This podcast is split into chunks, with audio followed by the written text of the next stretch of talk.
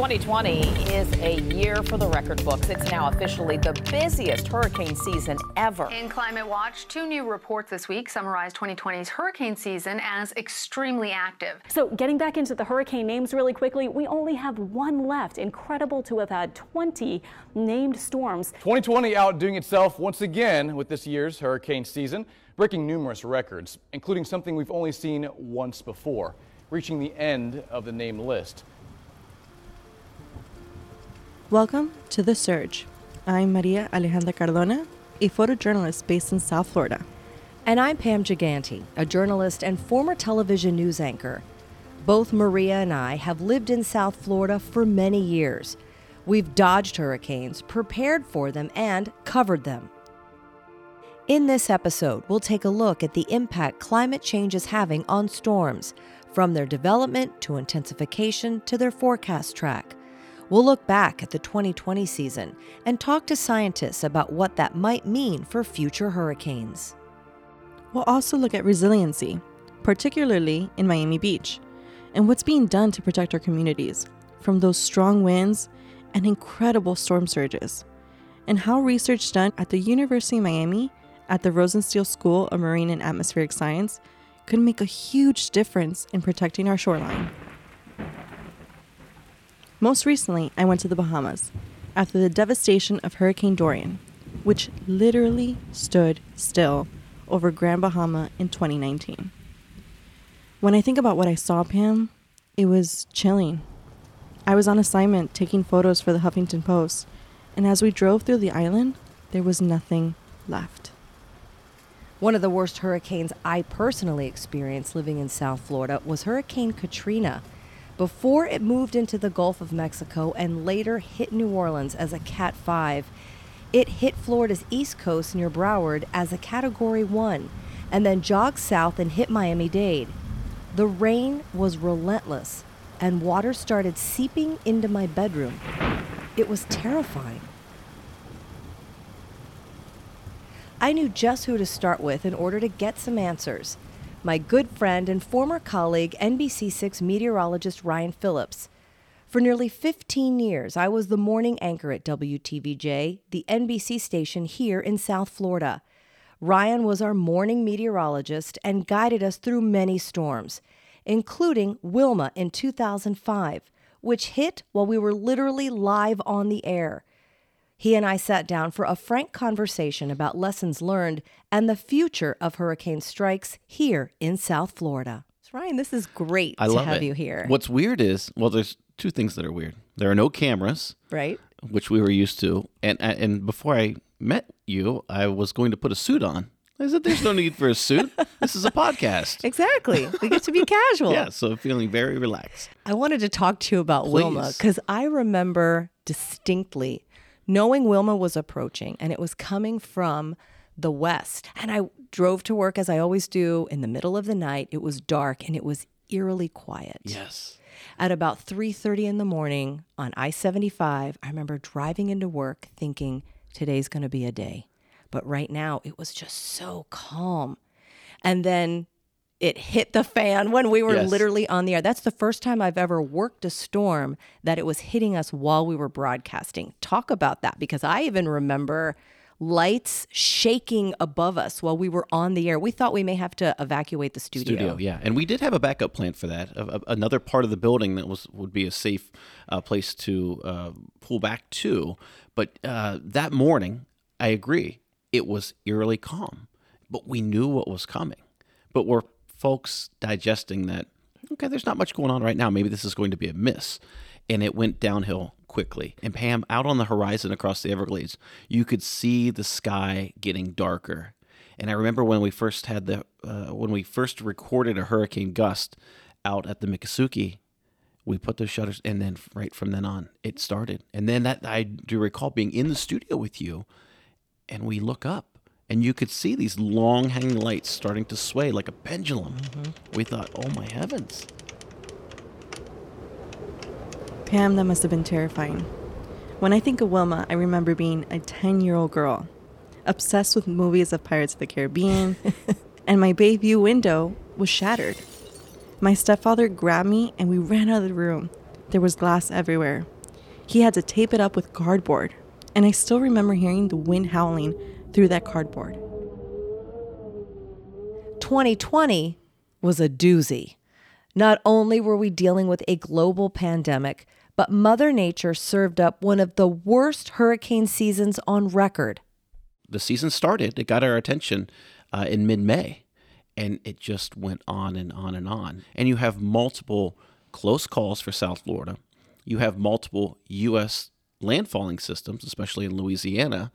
And then you also have these crushing, devastating systems in Central America where they don't have the infrastructure to uh, be storm hardened and ready for these types of storms that were anomalous anyway in their intensity and their duration. So it was just one thing after another. I mean, the just the hits kept coming. So talk to us about what the ingredients were last season that created this incredible, incredibly busy hurricane. Well, we season. had we had a few things in play. Of course, we had very warm uh, waters across the Atlantic Basin. I mean, and that's just ingredient one. We had very light wind shear. Wind shears are a good thing. If you have a lot of it, it'll just chop the tops off of these developing systems and they don't stand a chance. But with no wind shear, these systems can blossom uh, right up through the atmosphere. And so that in tandem with the warm waters, you know, light wind flow, and then you also have uh, the absence of a lot of the Saharan air. You remember those dusty, hazy days that we get in the middle of summer? They're hot,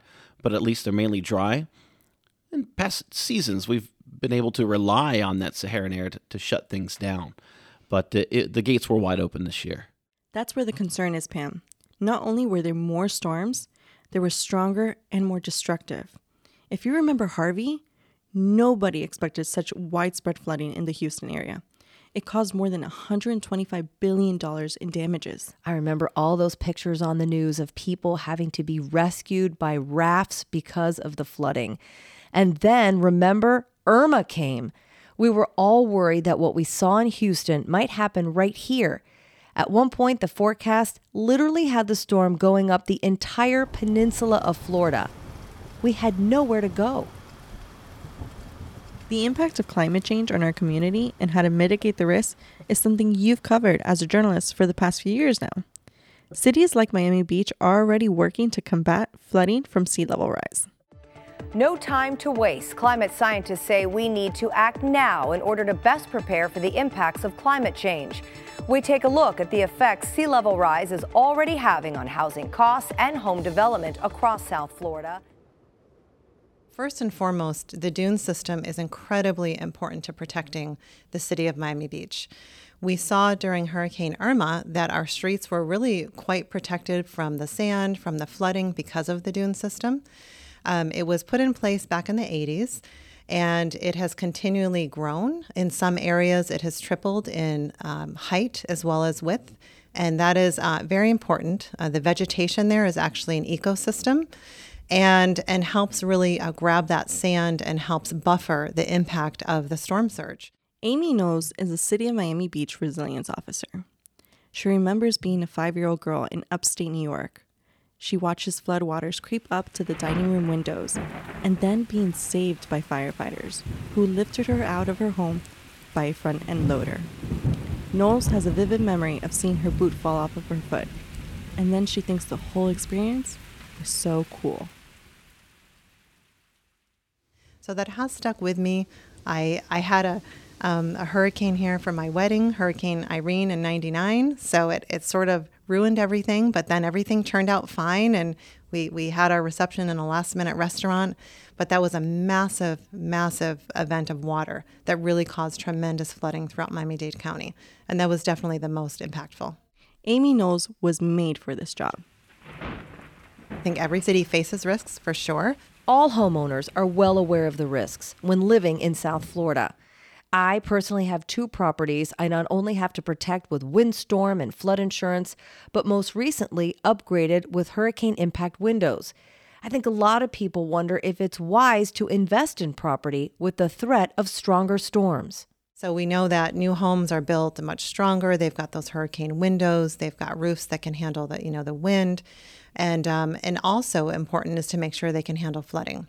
So we have several new um, land use regulations that we've passed to make sure that homes are bu- being built uh, much higher than required by FEMA.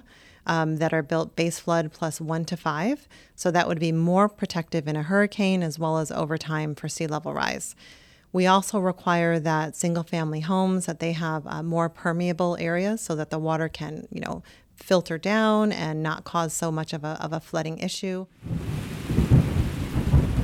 Flooding doesn't just happen in South Florida. It's definitely a riverine issue. It's all over the country.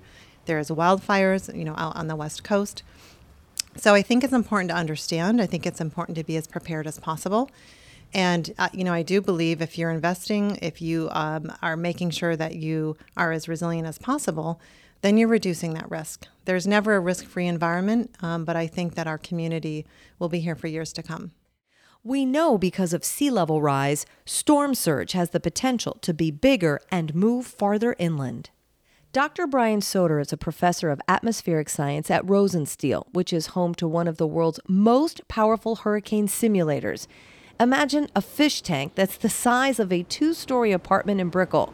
That tank has been vital for research on how to reduce storm surge, what happens to coastal communities that are directly impacted by storms, and more. That helps us understand a couple of things. What are the interactions between the ocean and the waves and the atmosphere that drive the intensification of storms? That's a, a critical area of research. We're in April, Pam.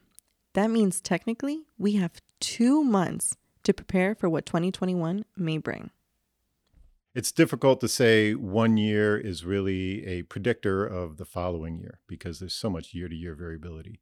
Um, we do know, you know, have basic understanding of the factors that influence that year to year variability. So we can try to make forecasts based upon how current conditions look and, and, and say, well, you know, now here in, in April, uh, late spring, you know, temperatures in the Atlantic are anomalously warm. So that if that holds true into the season, we'll expect an above average year.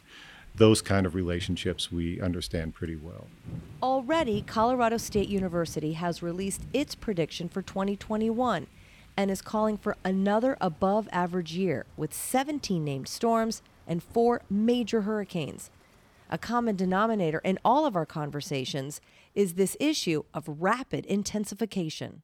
And this is just a very difficult realm to fully grasp, to be able to command.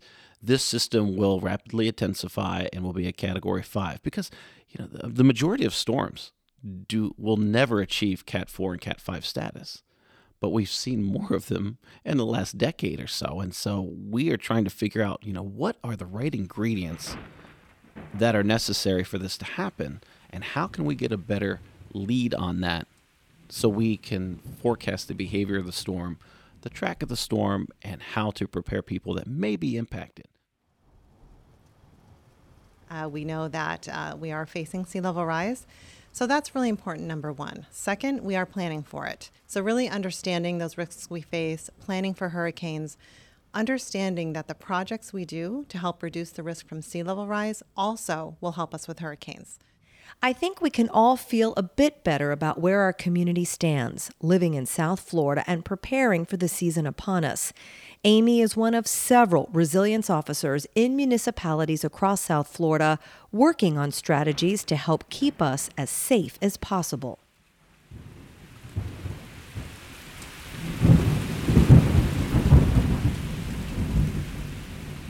We are in Hurricane Alley, and and when we if we look over the span of 150 years, there's a lot of traffic down here. Okay, and so and and we're in it, and that comes with the luxury of living here. You know, the real payoff is when we get to late November and all the way through April. It's so nice to live here. We've learned an incredible amount from all of our guests. If you're interested about getting more information about what South Florida is doing to prepare for our storms in the face of climate change, connect with Resilient 305. That is Miami's strategy to effectively tackle emerging global challenges and trends. Thank you for joining us on The Surge.